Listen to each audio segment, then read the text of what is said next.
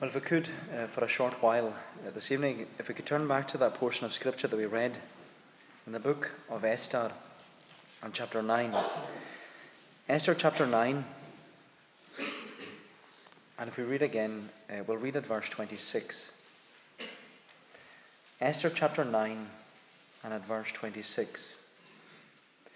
Therefore, these days were called Purim from the word Pur because of everything written in this letter, and because of what they had seen and what had happened to them, the Jews took it on themselves to establish the custom that they and their descendants and all who join them should without fail observe these two days every year in the way prescribed and at the time appointed.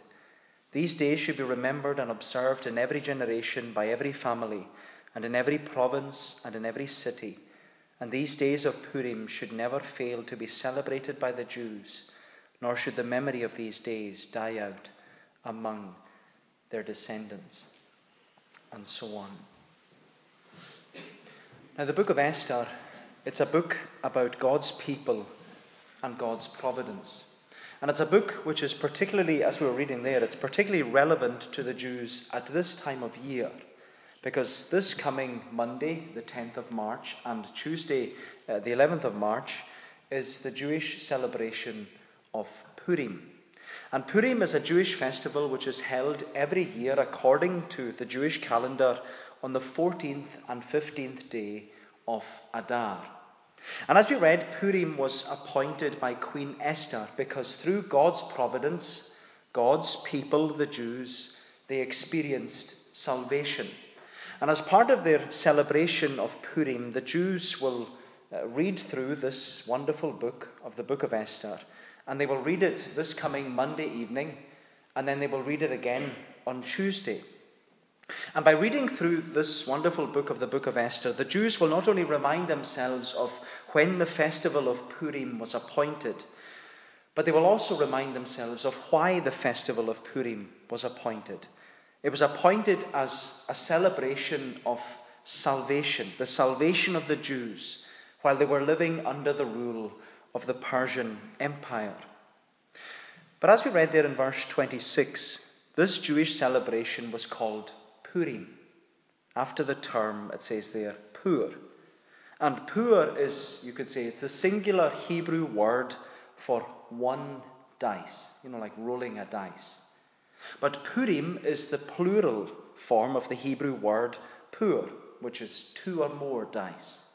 And this Jewish festival, it was named Purim by Queen Esther in response to Haman's evil plot in seeking to kill the Jews. Because as when you read the story, it's a wonderful story. Haman, he rolled the dice, he cast the lots, he cast Purim in order to determine on what day of the year all the Jews throughout the Persian Empire were to be assassinated. And the Purim, it landed on the 13th day of Adar.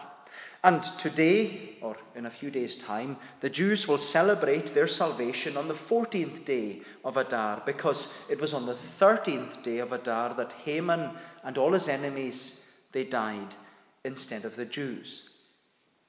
But as you know, the book of Esther, it's a wonderful book, as we said, but the book of Esther, it's unique because God is not mentioned in this biblical book. There's not one mention of God or the Lord or even Jesus in the entire book of Esther. Of course, that doesn't mean that God is absent from the book, not at all. Because even though God isn't mentioned in the storyline, we can see as you read through it, you can see all the time that He's certainly working behind the scenes to ensure that the script which He has written is worked out to perfection. You know, my friend, the book of Esther, in the book of Esther, God is working in providence, and He's working all things together for the good of His people and the glory of His name. And the story, the story of Purim, it's a wonderful reminder that God is always working, even in the story of our lives. And He's working in the story of our lives, even when we can't see it. And this evening, just for a short while, I'd like us to briefly consider the story of the book of Esther. I'm sure you're familiar with the story. If you're not familiar with it, I'd encourage you to read uh, this wonderful book. But I want us to just briefly see three things from the book of Esther. I want us to see the place of the story, the plot of the story, and the providence of the story. The place of the story, the plot of the story, and the providence of the story. So, first of all, the place of the story. The place of the story. The book of Esther, it finds its place and setting not in the promised land of Israel, but in the problematic land of Persia.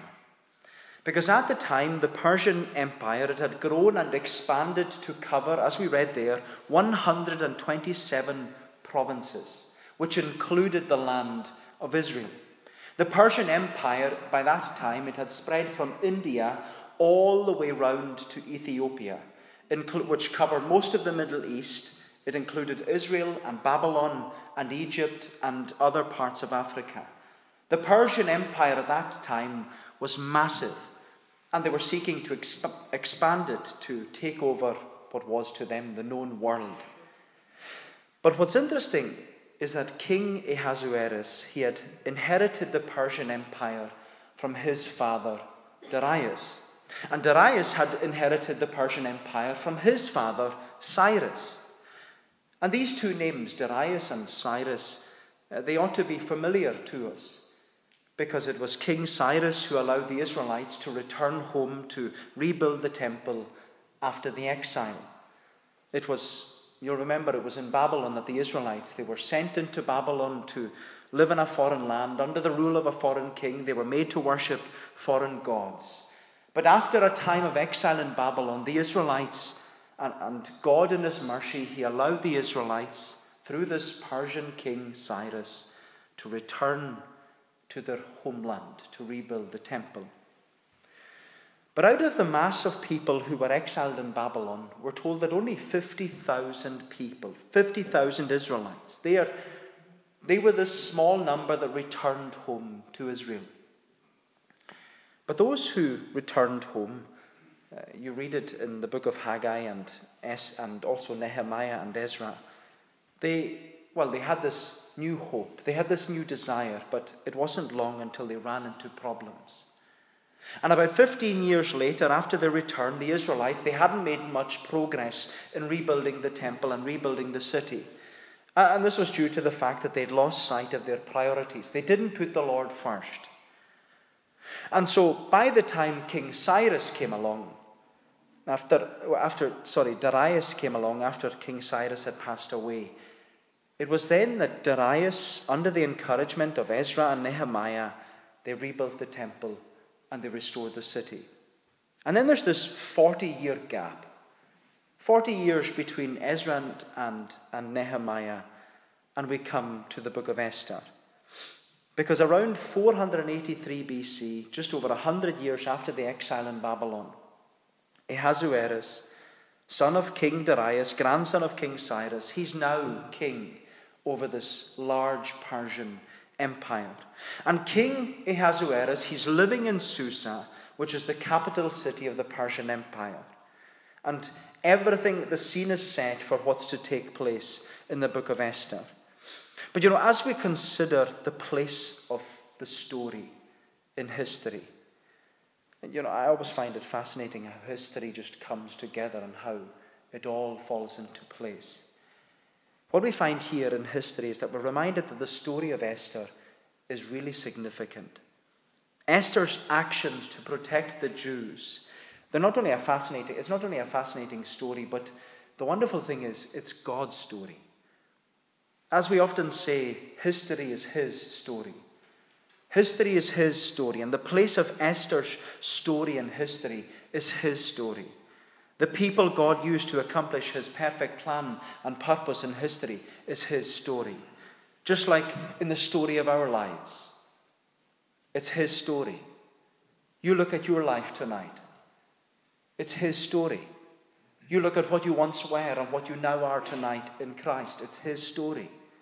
And it's a wonderful story where the Lord is working in us and He's working through us and He's working all things together for good and ultimately for his own glory. And you know, my friend, that's the greatest comfort for us tonight that the story of our lives However many ups and downs there have been in it, the story of our lives has been planned and penned perfectly by our Heavenly Father. And that even on the darkest of pages in the story of our lives, the Lord is working in it all to bring us into a closer relationship with Himself. You know, is that not what the Lord assured the Israelites? And is that not what the Lord assures us in those well known words of Jeremiah 29, verse 11? For I know the plans I have for you, declares the Lord. You know, the Lord said that before they went into exile. I know the plans I have for you, declares the Lord plans to prosper you and not to harm you, plans to give you a hope and a future. And so, when we consider the place, the people, and even the plot in the story of Esther, we have to say, well, this is his story. And remarkably, the plot of the story of Esther, it covers just a 10 year period from 483 BC to 473 BC. And what we see is that it's during that time frame that the Lord mysteriously worked in and through the lives of four particular individuals in order to accomplish the deliverance of the Jews. And I just want us to briefly consider these people in the plot of the story of Esther. Because in this narrative, when you read it, and the reason I'm preaching this tonight, I want you to go home and read this. It's a wonderful book. I read it, read through it the other day, and was reminded how wonderful it is. But in this narrative, the narrative of the book of Esther, we meet four people. We meet King Ahasuerus, Mordecai, Haman, and Queen Esther. And so we've considered the place of the story, but secondly, the plot. The plot of the story. The plot of the story. And the first person we're introduced to in the story of the book of Esther is King Ahasuerus. And as we said, when Ahasuerus became king over the Persian Empire, he inherited a lot of power. He was king over 127 provinces, and he had a powerful army which he was preparing to take over the known world. But as you would expect, all that power, it went to his head. And, well, you think, well, Ahasuerus, he would invite all his nobles and he would invite all his officials into the palace and he would throw these large parties. In fact, that's how the book of Esther introduces us to King Ahasuerus. There's this large party going on. And Ahasuerus, he gets so drunk that he orders his wife, his wife at the time, Queen Vashti, to come out and dance before all his guests. But she refuses. And of course, Ahasuerus, he won't take no for an answer. He's the most powerful king in the land. And as the most powerful king in the land, he eliminates anyone who'll stand up to him, even his wife. And that's what happens. Ahasuerus, he puts his wife to death for saying no to him. But you know, we can learn a lot from all these different characters in the book of Esther. We can learn a lot from those uh, in the plot of the story because, you know, when we look at Ahasuerus, we see a man who abused his power and his position. And you know, maybe for us, there can be that temptation, whether at home or in the workplace or even in church, there can be the temptation to be bossy, to be controlling, and even to lord it over other people. And when we don't get our own way, maybe there's the danger in our own heart to become stubborn or angry with other people, where we can't be spoken to, we can't be told what to do because we're right and that's it. But you know, the truth is, what we learn from Ahasuerus is that in the Christian life, there's only one king. And King Jesus states that he who exalts himself shall be humbled, but he who humbles himself shall be exalted. You know the early church father, Augustine? He said that the defining feature of a Christian should be humility, humility, humility. That's what he said humility, humility, humility. But after deposing Queen Vashti, King Ahasuerus has started looking for a new wife, which is how Mordecai appears on the storyline. He came, comes into the plot of the story. And Mordecai, he's introduced to us as a Jew. He was part of the exile in Babylon. But what's important is that Mordecai was Esther's uncle, because Esther was an orphan following the exile in Babylon. And so Mordecai, he raises Esther just like his own daughter, and inevitably Esther trusts Mordecai. To the point that when Esther became queen, and there's two of the king's officials trying to put uh, the king to death, Mordecai overhears the plans, tells Esther, who relays the message to King Ahasuerus, resulting in these officials being hanged on the gallows. But as you read the story, it's a, it's a fascinating story how Mordecai protected the king, and yet that act of kindness was never recognized. It wasn't recognized for at least five years until one night the king couldn't sleep. He gave orders for the book of memorable deeds to be read to him in order to try and make him fall asleep. And what was read to Ahasuerus was the occasion when these officials sought to commit an act of treason against the king. And when Ahasuerus discovered Mordecai's act of kindness to him, he immediately sought to promote Mordecai to the second highest position in the land. In effect, he became the prime minister. And you know, the lesson we can learn from Mordecai in the plot of the story is the lesson to remain faithful to the Lord and wait upon the Lord. That's the lesson. Remain faithful to the Lord and wait upon the Lord. Because when everyone was commanded to bow down to Haman, Mordecai refused because he wanted to remain faithful to the Lord. And when you read the plot of the story of the book of Esther, you see how Mordecai remained faithful to the Lord and he waited patiently upon the Lord. He didn't seek promotion or position or power, and yet the Lord blessed him. The Lord blessed him with all these things.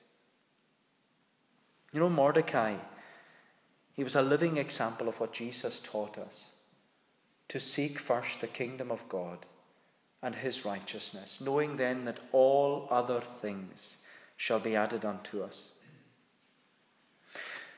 But of course, the twist in the story, and I know I'm only just skimming the surface of the story, the twist in the story, the twist in the plot comes from Haman. Because before Mordecai is promoted to this position of prime minister, Haman is the prime minister. And it was because Mordecai refused to bow down to Haman that Haman sought to destroy all of the Jews. Haman even convinced King Ahasuerus, this king who was always getting drunk with all his officials, he convinced him to destroy, kill, and annihilate all the Jews, young and old, men and women and children, in one day. And they were to do it on the 13th day of Adar. And as we said, the 13th day of Adar was decreed by Ahasuerus when Haman threw the Purim. The Purim being the dice. Haman rolled the dice, he cast the Purim, he cast lots in order to determine that all the Jews throughout the 127 provinces of the Persian Empire, they would all be assassinated. But as Haman and Ahasuerus drank to their decree of destruction.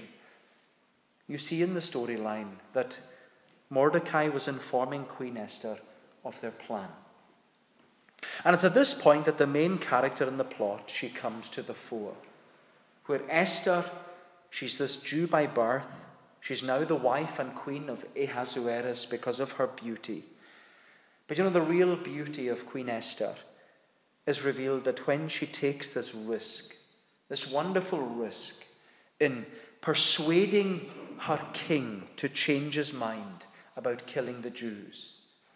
And you know, as a man who remained faithful to the Lord and waited upon the Lord, Mordecai, looking at it all, stepping back from it, wondering about the Lord's providence, he could see the Lord's hand in making Esther queen over the Persian Empire. Because Mordecai, you'll remember, he famously says, Who knows whether you have not come to the kingdom for such a time as this? And Esther, she responds by saying, I will go to the king, though it is against the law, and if I perish, I perish. Now, Esther's words, they weren't careless, they were careful. In fact, her, her words were prayerful. But Esther also knew that it was no use just being prayerful. She had to act. She had to act and she had to act quickly because providence had led her to this one point in her life where she had to stand up and stand up for the Lord and his people. And you know, my friends, sometimes we have to be like Esther. Sometimes we have to prayerfully take risks and do things that will take us out of our comfort zone.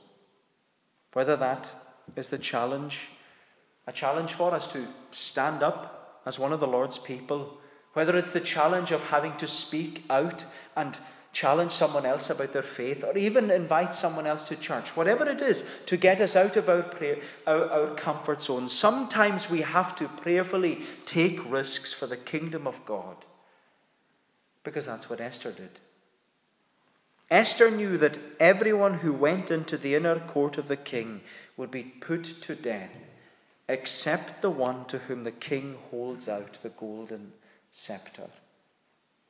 And when Ahasuerus held out the golden scepter, Esther makes this one request that Ahasuerus and Haman come to a feast the following day.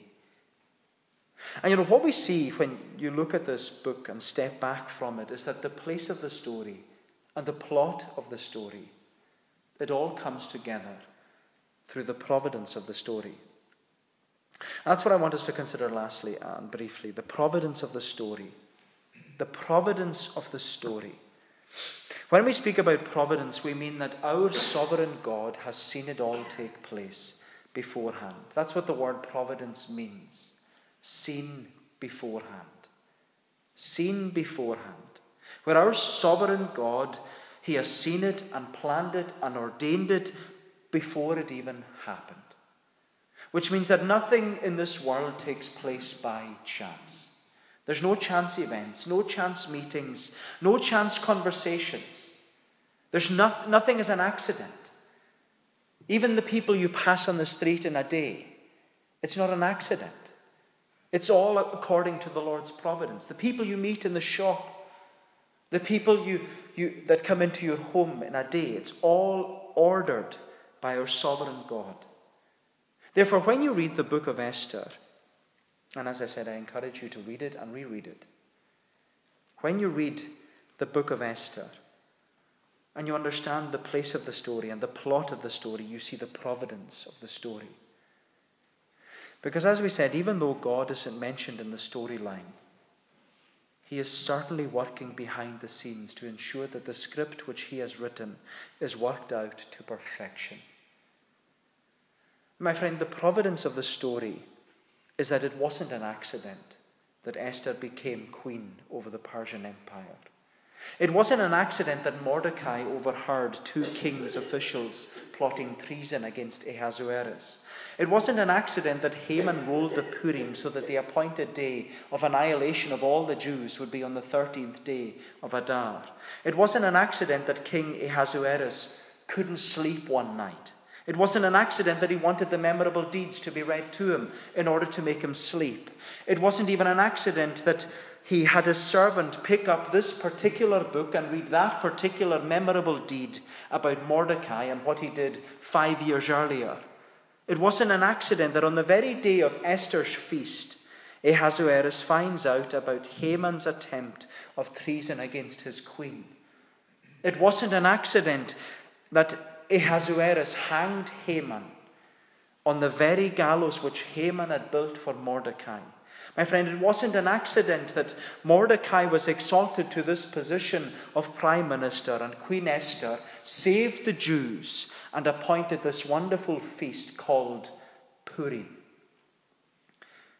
It, none of it was an accident. It was all according to God's sovereign plan, providence. I find the doctrine of God's providence probably one of the most beautiful doctrines next to the doctrine of salvation. And you know, as we said earlier, the Jews will read through the book of Esther. They'll read through it on Monday, they'll read it again on Tuesday. We'll do well to read it tonight because it's a wonderful book the place, the plot, and the providence of the story of the book of Esther, it's a beautiful reminder that our sovereign God is always working in the story of our lives, even when we can't see it. And you know, my friend, you may look at your own life tonight, and you may look at your own providence and what's taken place in your life, even if it's been hard providence, providences of sin providences of sickness, providences of suffering, providences of sorrow. And you might be able to look at these things and say, well, had the Lord not brought these things into my life, I would never have sought the Lord the way I did.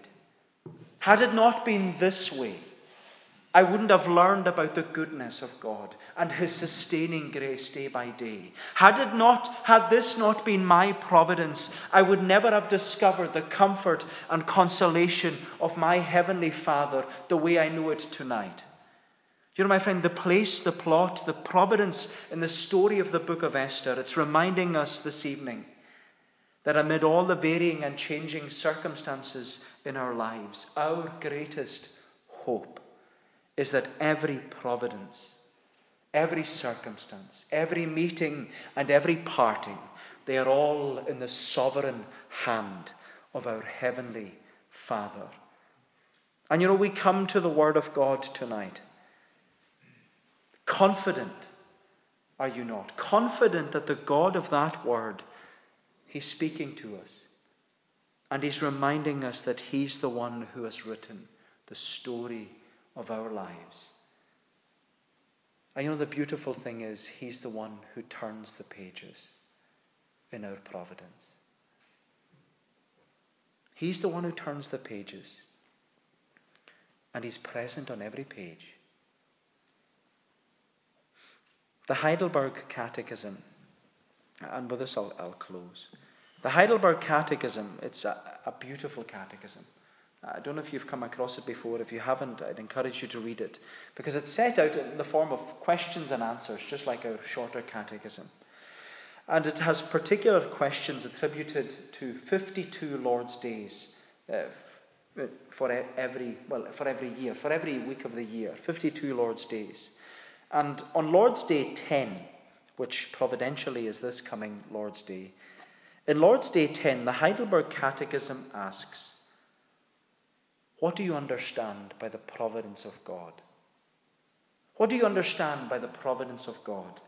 And the Heidelberg Catechism says God's providence is his almighty and ever present power, whereby, as with his hand, he still upholds heaven and earth and all creatures, and so governs them that leaf and blade, rain and drought, fruitful and barren years, food and drink, health and sickness, riches and poverty, indeed all things, come to us not by chance, but by his fatherly hand.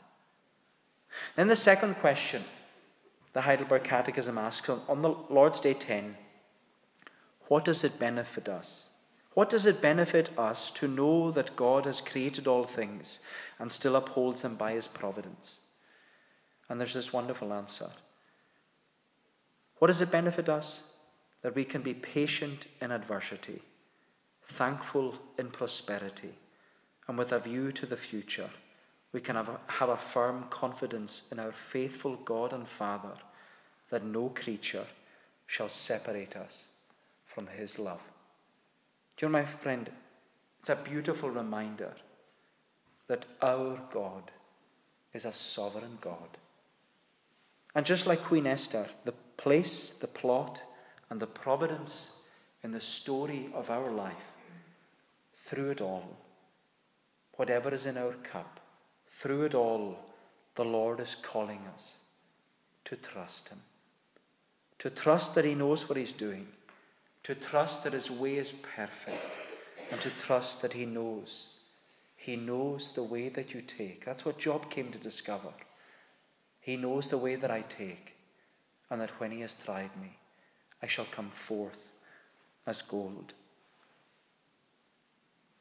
The place, the plot, and the providence in the story of our lives. I'd encourage you to read the book of Esther. It's a wonderful book where we're to trust the Lord with all our heart. May the Lord bless uh, these few thoughts to us. Uh, let us pray.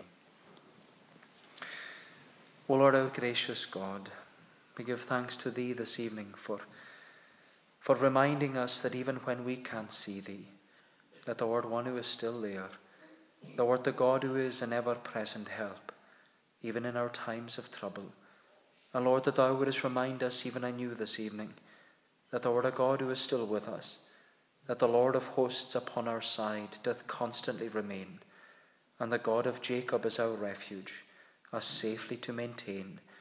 And Lord, help us to trust Thee, to trust Thee in the darkness, and to trust Thee in the light to know that thou art the one who knows the way that we, the way that we take, and that when thou hast tried us, we shall come forth as gold. Bless, Lord, thy people. Encourage them. Keep them. Keep us, Lord, by the power of God, through faith unto salvation, ready to be revealed in the last time. Help us, Lord, day by day, that in every, oh, in every experience that we go through in our lives, to keep trusting Thee to trust in the Lord with all our heart, to lean not upon our own understanding, but in all our ways to acknowledge Thee, for Thou art the one who shall direct our path. Keep us then, we pray. Go before us, take away our iniquity, and receive us graciously for Jesus' sake. Amen.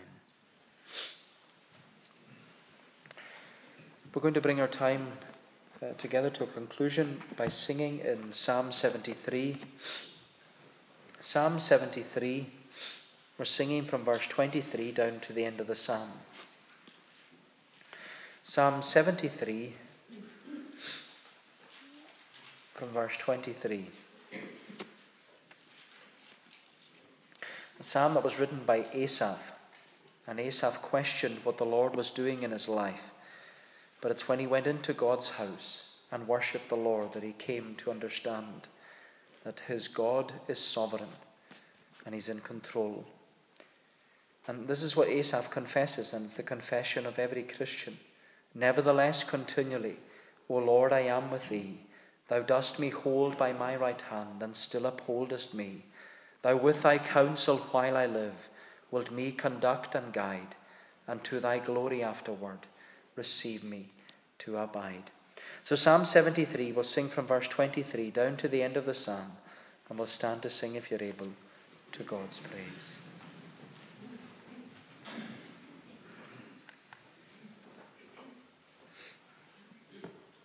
Never